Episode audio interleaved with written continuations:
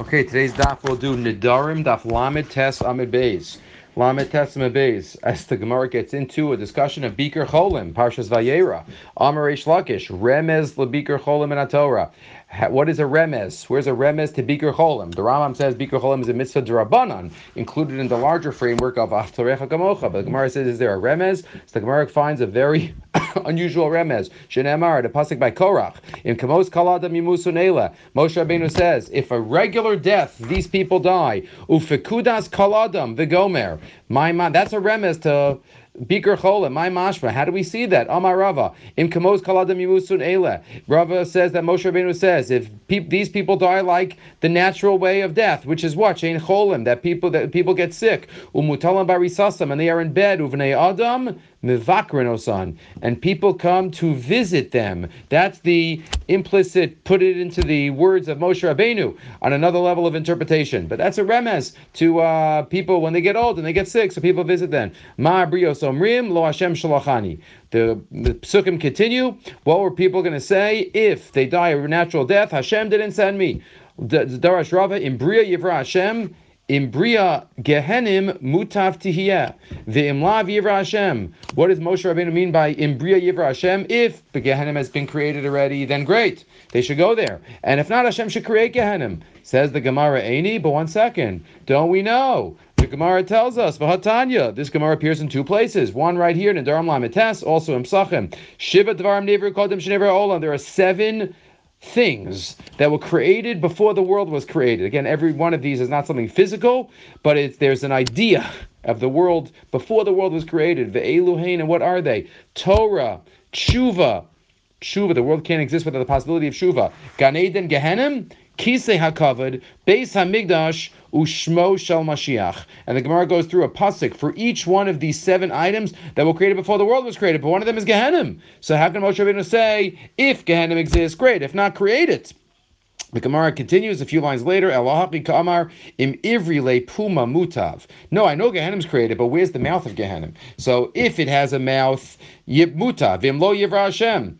If it has a mouth, great. If not, create a mouth to swallow these people up. Says the Gemara, one minute. If there was no mouth, there's nothing new in the world. Either it has a mouth or it doesn't have a mouth. This is what Moshe Rabbeinu meant.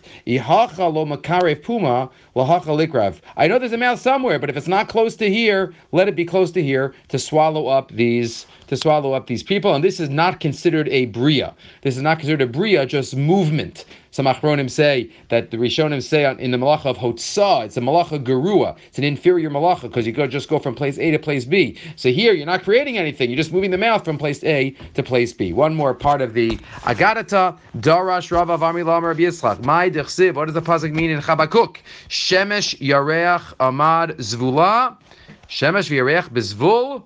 My bayan. kvi. Elsewhere, the Gemara tells us there are many levels of heaven, and the Yareach is in the Rakia. But here this pasuk says that the Shemesh and the Yareach are in the Zvul, which is a higher level of heaven. So what were they doing there? Malamed, Sha'alu Shemesh v'Yareach. At the time of the fight of Moshe Rabbeinu with ben, uh, Korach v'Adaso, the sun and the moon went up to Zvul. Va'amru lefanav, they went up to the higher level of heaven, and they said, Rabbona Shalom. Imato said, Din ben Amram, anu me'irim. If you defend Ben Amram and you take care of Korach, we will continue to light.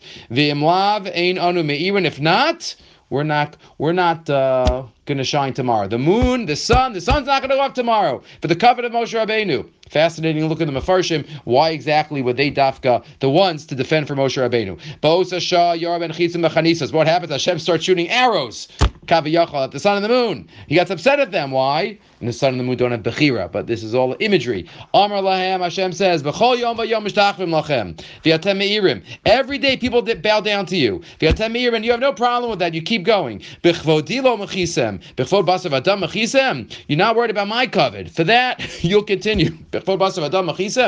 Only because of a human being. It might be a special human being, Moshe Rabbeinu. But my kavod every day? What's wrong? And every day there are arrows, and they keep and they keep shining. And one more line. Vitanya, you know what? Maybe we'll uh, stop here. We'll continue the rest of the next part of the Bikur Cholim Gemaras. This is where Bikur Cholim comes up in Shas. These dafim, daf lametes, daf mem and nedarim, uh, L'chavet Parshas Vayera, which we will read this Shabbos. We will continue uh, next time. Have a great day.